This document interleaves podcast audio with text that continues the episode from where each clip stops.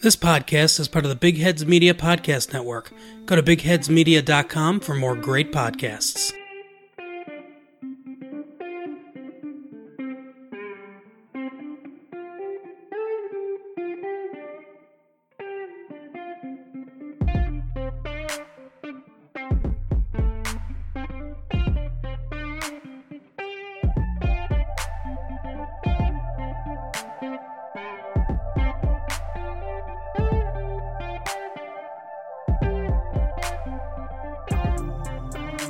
Well, hello, Tracy Ferguson. Well, hello, Sharita Darcy. How are you this fine evening? I am not too bad. I'm really excited to deliver another episode of Docs That Rock. you are. I mean, I'm probably maybe a hundred times more excited, as you can see.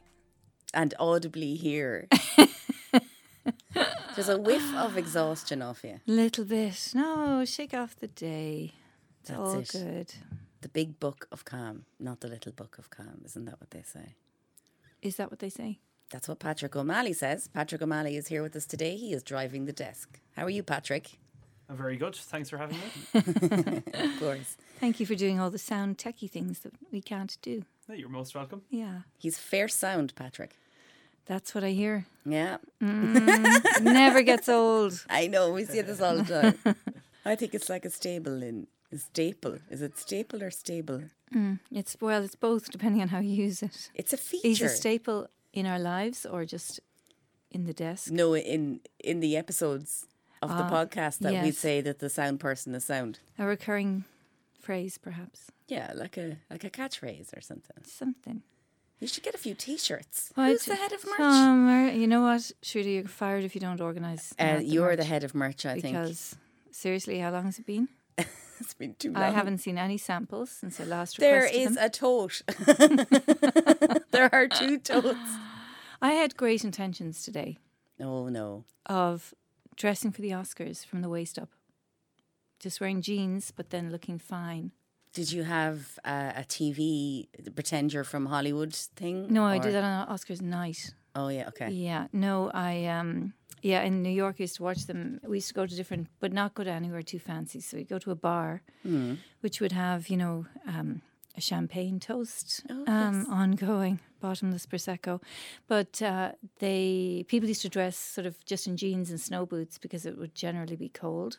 Um, but then wear sort of Oscar finery From from the waist up. jewels and Oh, yeah, Oh my god, that sounds so know. elegant. and still comfy. Lovely. Mm-hmm. I might try that now. That would be interesting. I'm walking into work tomorrow now with the the full makeup and the earrings and the hair in an updo. It, they wouldn't be uh, expecting that of you. A little No, I off th- I think centre. they'd, uh, they'd they'd probably think I had an interview or something Probably. or a court appearance. But it's interesting that you should bring up the Oscars because I have some very interesting Oscar news. oh, yes, I'm now paying attention. A lady that comes from Banlasloe, which is my hometown in County Galway, will be the composer Mm-hmm. at the Oscar, and she will be the first female composer to um, compose. You know, when they do all the, the best score, she's going Yes. to do all of that. Her name is Emer. Emer Noon. Yes, I heard about this. And she's currently tweeting like mad because she's uh, it's an amazing her Twitter account is is class and it's like designer has created an outfit for her but she is building suspense she has like oh we've arrived in dublin airport um she's basically has you know the suit cover so you can't see the outfit so you've got some guy running through dublin airport holding up the suit cover for her but we oh, still can't nice. see the Ken. outfit I like that content. and the dress is in the uh, cockpit while she's traveling on her way over. And it's like amazing. This dress has got privileges and it's not even in the Oscars yet. But you know what I really like about that as well is that she's celebrating it. She's Yeah. not sort of going, oh, yeah, whatever, I- I'm composing. yeah. Um, yeah, because I heard the Flurry, the Variety were the first to break the story Yeah. uh, a couple of weeks ago. And um, yeah, it was very exciting. Yeah. I'm so excited for her. I love this woman to bits. and I've they known her for a generally long time. they, they generally do go down into the pit and they they get a bit of screen time. Oh yeah, and she deserves it. You know, she's amazing. She- Her previous work, she worked on Zelda. She does a lot of kind of game music. She actually works on a radio station in Ireland. Oh, But she is phenomenal, and I've met her and her family, and I'm just so excited for her. Like it's she's well deserving of this honor, so it'll be so lovely to watch the Oscars and again see someone that you know. Like That's always good. yeah, indeed. So any other news? Um, oh, mm, it's half news because I can't actually tell you who it was. But I worked on a photo shoot the other evening in Dublin with an actor. Is it a friend of the podcast? No. And is this actor fine? Yes. There are many fine actors out there. Did you enjoy yourself? It was a lovely shoot. oh, very good. Uh, more to be revealed. Did you engage in conversation? Yes. Ooh. There are only five of us in the room. Oh, how nice is that? Mm-hmm. Which And was pretty and special. it was tasteful. Very tasteful, Good. Clothes on. mostly. and that was just me. Oh yes, okay. Yeah. This is so very I can I intriguing, can tell you more later. but not today. Not for today. Brilliant. Yes. We have to stop oogling these. Oogling, oogling. I didn't say anything about that's Og. I did what? No, okay. I was working as a professional on a shoot. Uh, Of course you were. Yes, I was very professionally. Mm. Yeah. And then I went to the rugby the day before oh, tell our because you know listeners. how sporty I am. Yes. I mean, obviously, you're- we've discussed this before. If any of us is going to die running for a bus, it'll probably be you. It, yeah, well, I'm a bit of a pro athlete, Patrick. So just saying. I don't know why that's funny. He's just met me. Yeah, no, yeah, he it's already clear knows. Mm-hmm, that I work out. So, uh, yeah, so I went to the rugby game. mm-hmm. And I had a rugby T-shirt on, so I kn- looked like I knew what I was talking. Oh, what you were about. doing? Yes. And did you shout offside periodically throughout the game? No, I was afraid to give myself away. Oh, no, so I didn't that's- want that's to what they use the do. lingo because then you let yourself down. If No, you no, go that's all. Own goal or something. And then- Touchdown! no, what you do for the rugby is you just shout offside periodically, and then they're like, "Oh, ref, offside!" And then they're like, "Oh, Oh, I could have done the oh ref part. you'll know for the next time." I should have called you Yes, for tips. and then held out the phone, and I would have went offside, hit him in the kidneys. Opportunity missed, I know. Next time, but we won. yay! Pretty sure. Yeah, it was Ireland v Scotland in the Six Nations, wasn't it? Yes. Yeah.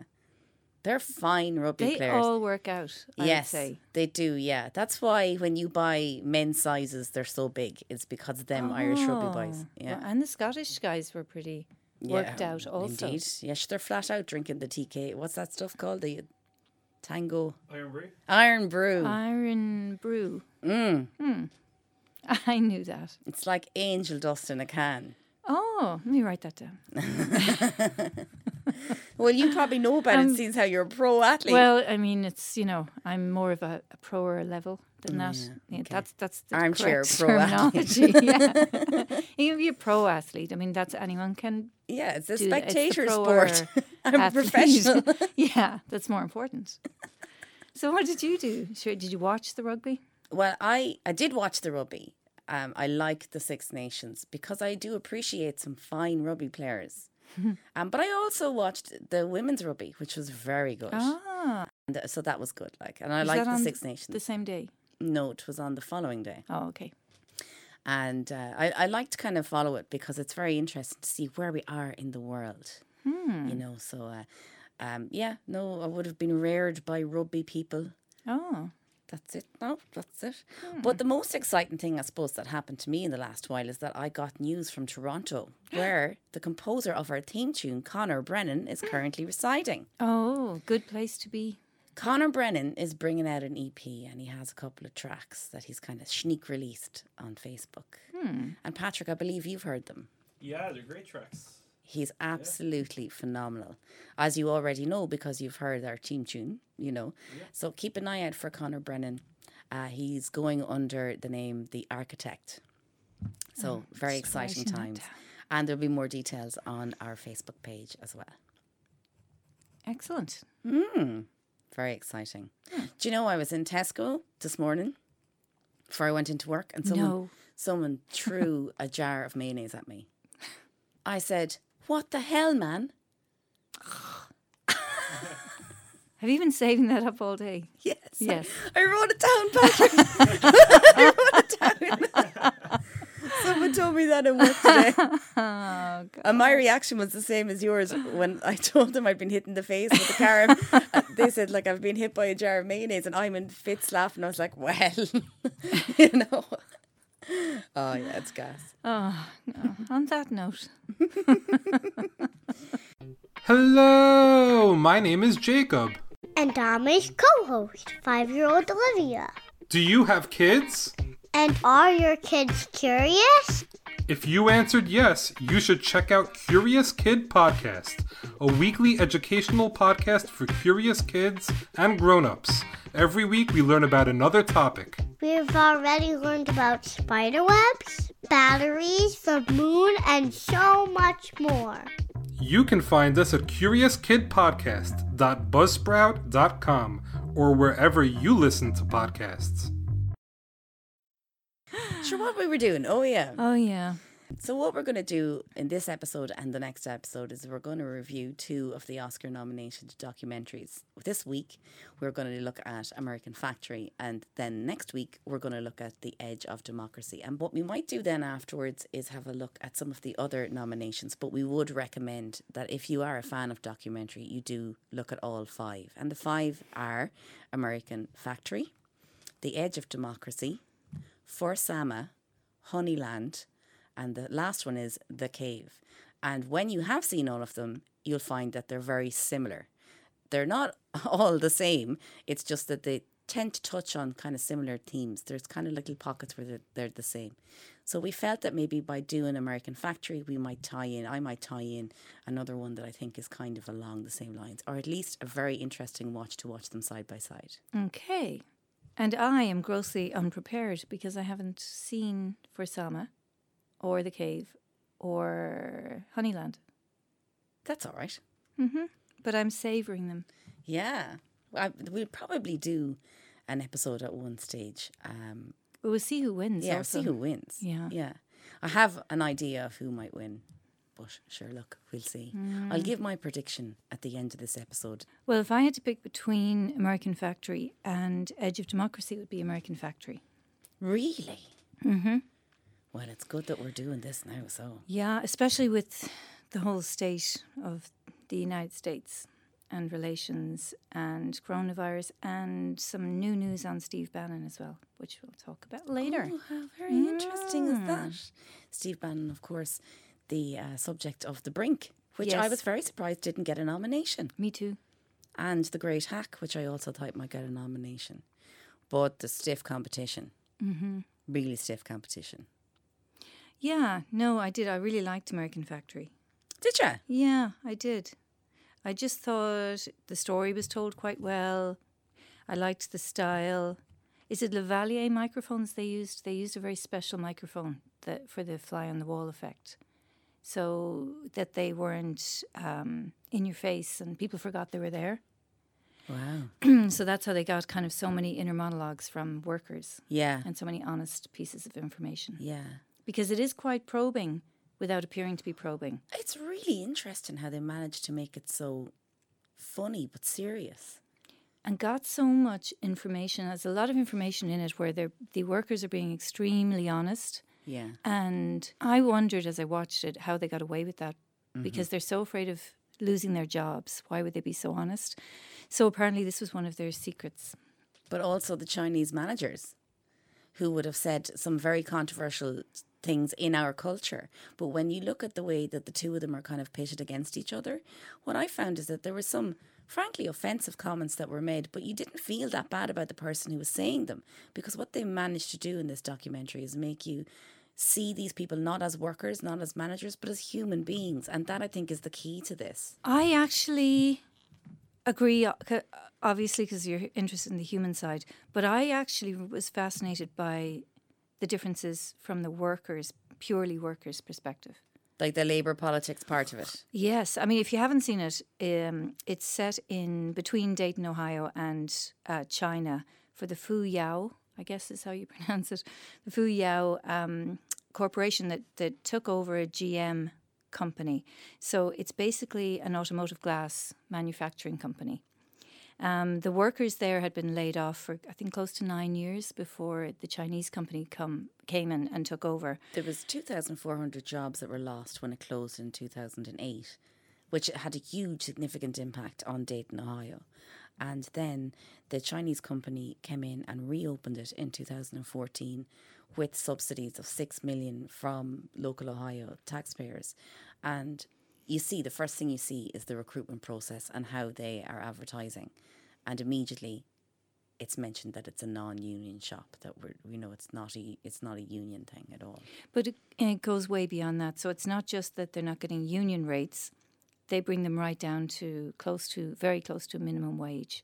So the same person who is getting twenty nine euro an hour is then rehired because they have no other choice at twelve euro or sorry twelve dollars an hour. So the o to give it some perspective, when they lost their jobs, the only other jobs available were at a Payless shoe outlet, a Coles uh, store for you know fashion, and a fast food series of outlets. So they are all offering nine dollars an hour. Wow. So they all went from and twenty nine was not the smallest wage there, but twenty nine was I think one of the average wages. And basically they lost their job completely. So their choices were social welfare or nine dollars an hour. Wow. So a lot of them lost their houses. Yeah, there's one worker, Jill, who I found very, her story is very compelling. She talks about the struggle of trying to get back into middle class. She's living in her sister's bas- basement. The only furniture she owns are like her TV and two side lockers. And she doesn't even own the bed that she's sleeping in. No, it's a, such a drastic change. I was thinking, you know, why would they just take back their own jobs? But they had no other choice. The the, the alternative was way worse. Yeah. Um, so they're kind of, I think, a little bit grateful at first to even have a job back. So because of that, they kind of agree to this non-union policy and these new terms of employment, and then they are working alongside the Chinese workers who are coming over. Some of them for two years, wouldn't see their children, their families for two years. I know, and just chosen, picked at random, and are like, okay, you're moving over here for two years. And I think you see one worker, I think his name is Wong, and his family come over to live with him after the two years. Yes, but the difference in attitude. So uh, Yeah. Wang, especially, um, he is a furnace engineer. So he says that he's just so grateful to yeah, the because company. They gave him a job when he was 18 and he Yes. was trained on the job. And it's the whole thing is it's not just about a culture clash because you do see this massive culture clashes and when the Chinese chairperson comes in from the get-go when he's like okay we need to move that fire alarm oh but it legally needs to be at that height in the center of the room or whatever and he's like uh, we need to move it maybe you should not build things you know, wrong incorrectly in the first time, so we don't have to redo everything. But from what we saw in the documentary, it was like him going, "That's in the wrong place. That needs to be moved. That cost thirty five thousand euro. Okay, move it." Did you see this? The slogan over the reception that says "Marching forward to be world leading glass provider," and there's so much kind of willingness to kind of appreciate what the Chinese guys are trying to do and what they did for the community that it's very hard for them to say you forgot the word "the." So it's like marching forward to be the world leading glass provider. Hmm, No, I remember that. And I mean, they're singing songs, uh, you know, to stand still is to fall back. But it's the mindset that I'm really interested in because the American workers work eight day, hours a day, five days a week. The Chinese workers work a minimum of 12 hours a day, six days a week.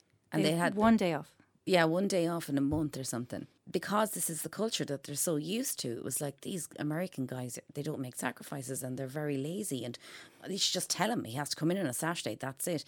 So it's like that misunderstanding that that's not the way it's done. And it's not even about a, a union. There surely must be some kind of you know, HR thing there where you can't work so many hours and be expected to operate heavy machinery every day for 12 hours a day for that length of time. But that's just it. That is not seen as unusual at all. yeah. Uh, so whether to say one is wrong and one is right, I'm not sure actually. If I were, yeah, there's if I no- owned the plant, I'd want them to work as many hours as possible, but also take pride in that work. So they're not working 12 hours a day and complaining about it. Yeah. They're working 12 hours a day and saying, thank you so much for the work. Yeah. So No, it's it's, a it's different mindset entirely. It, it is, and it's so interesting. I think that fundamentally, all of this could be avoided if the person, you know, if, if the chairman of the company had been properly informed as to what was he he was to expect with this American factory. But I think they just saw an opportunity and came over. Now that's not to say that he was wrong, because obviously his No. intentions were good. And there's a very interesting monologue that he has because he's the only person in the car, but he's actually talking to the interviewer. But that's the way it feels, you know.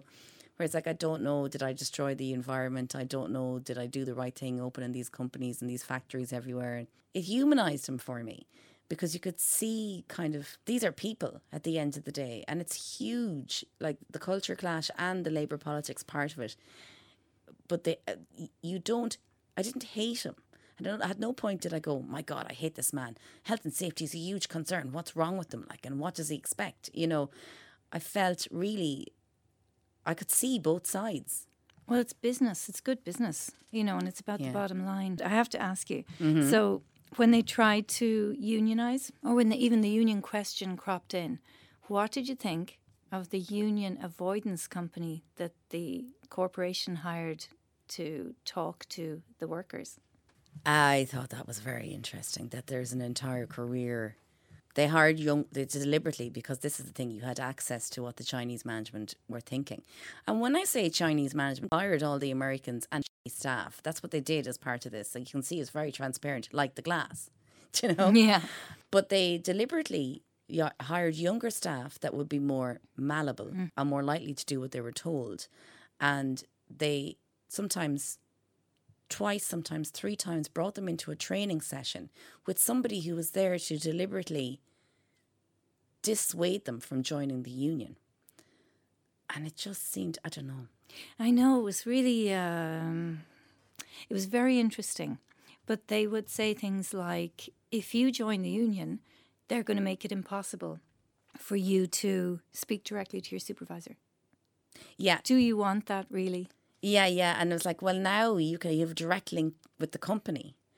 Um, but if we bring in the union, you're going to be talking to him to talk to the company. And nobody wants that. And then there was a cush to a Chinese worker that was like, very sad and like, no, you know. this- and- but see, when you when they went over and they visited China, which was, I would think it's very bizarre because I I I, yeah, I haven't had exposure to that culture. There was people getting married. There was like kids dancing. They were all looking very cute, you know that kind of stuff. But when they went over there, I noticed that. Their workers' union is the Communist Workers' Party, and there's no way they're going to go here. Listen, I want a lunch break, you know, and they're knocking down the lunchroom because they don't want. They're dissuading people from taking lunch breaks. I don't know. It's just a completely different approach I- to, completely different. and it's fascinating to watch. Initially, I have to say, I didn't particularly like it. I couldn't figure figure out why that was, but on second watch, it is actually remarkable what they've managed to achieve. And so, yeah, it's definitely it's on Netflix. It's freely on Netflix. You can get it there. But we didn't say one really important thing, What was that? which is that this is the first acquisition of Barack and Michelle Obama's production company, Higher Ground. Very telling, actually, and, and nicely positioned as well for them to do something in labour politics. Uh, interesting that Barack Obama, a former community developer, would do something around collective action. So I think that uh, that that's what unionism is basically. But I just think it was very, very interesting, a very interesting documentary. Mm, you know, really interesting. And uh, are you ready for my Steve Bannon news? Yes.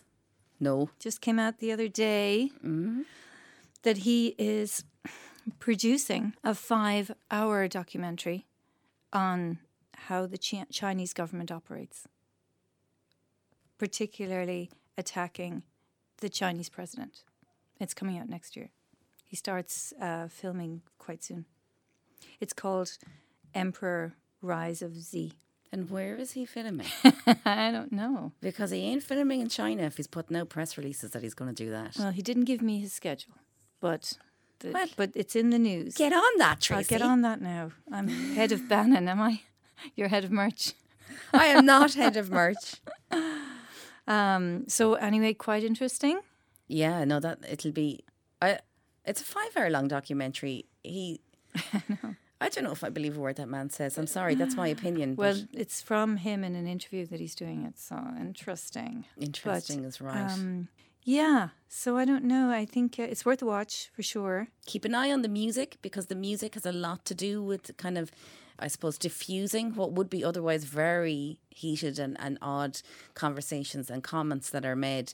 Like one particular Chinese worker who's speaking to other Chinese workers who says that you know we have to protect these Americans because we're better them than them. You know, so the music is very important in this, and I think it, it went a long way. The, I think the fascinating part for me was not the microphone that they used, but rather how they edited it. It was edited. They didn't always have a Chinese translator, so they edited it on body language and whether how the person was visually reacting was worth cutting it or not. Uh, The editor would see the footage, say, I'm interested in seeing what he's saying here. They translate that. And that's how they kind of got a lot of the insight that they got. They, they edited visually and then found out what they were saying afterwards. Oh, that's really good. And there are two um, Chinese filmmakers who came over once a month Yeah? uh, to help them with translation, and I can't pronounce their names. Okay. Well, this better was that I don't directed by Bogner and Reichert. I do, do apologize if I got that wrong. No, it's, I think it's, you're right. had previously done an Oscar nominated short, I think it was in 2008, called The Last Truck um, Closure of a GM Plant. And I would recommend that you would watch that as a companion to this documentary. Excellent. And if you like this, you'd like.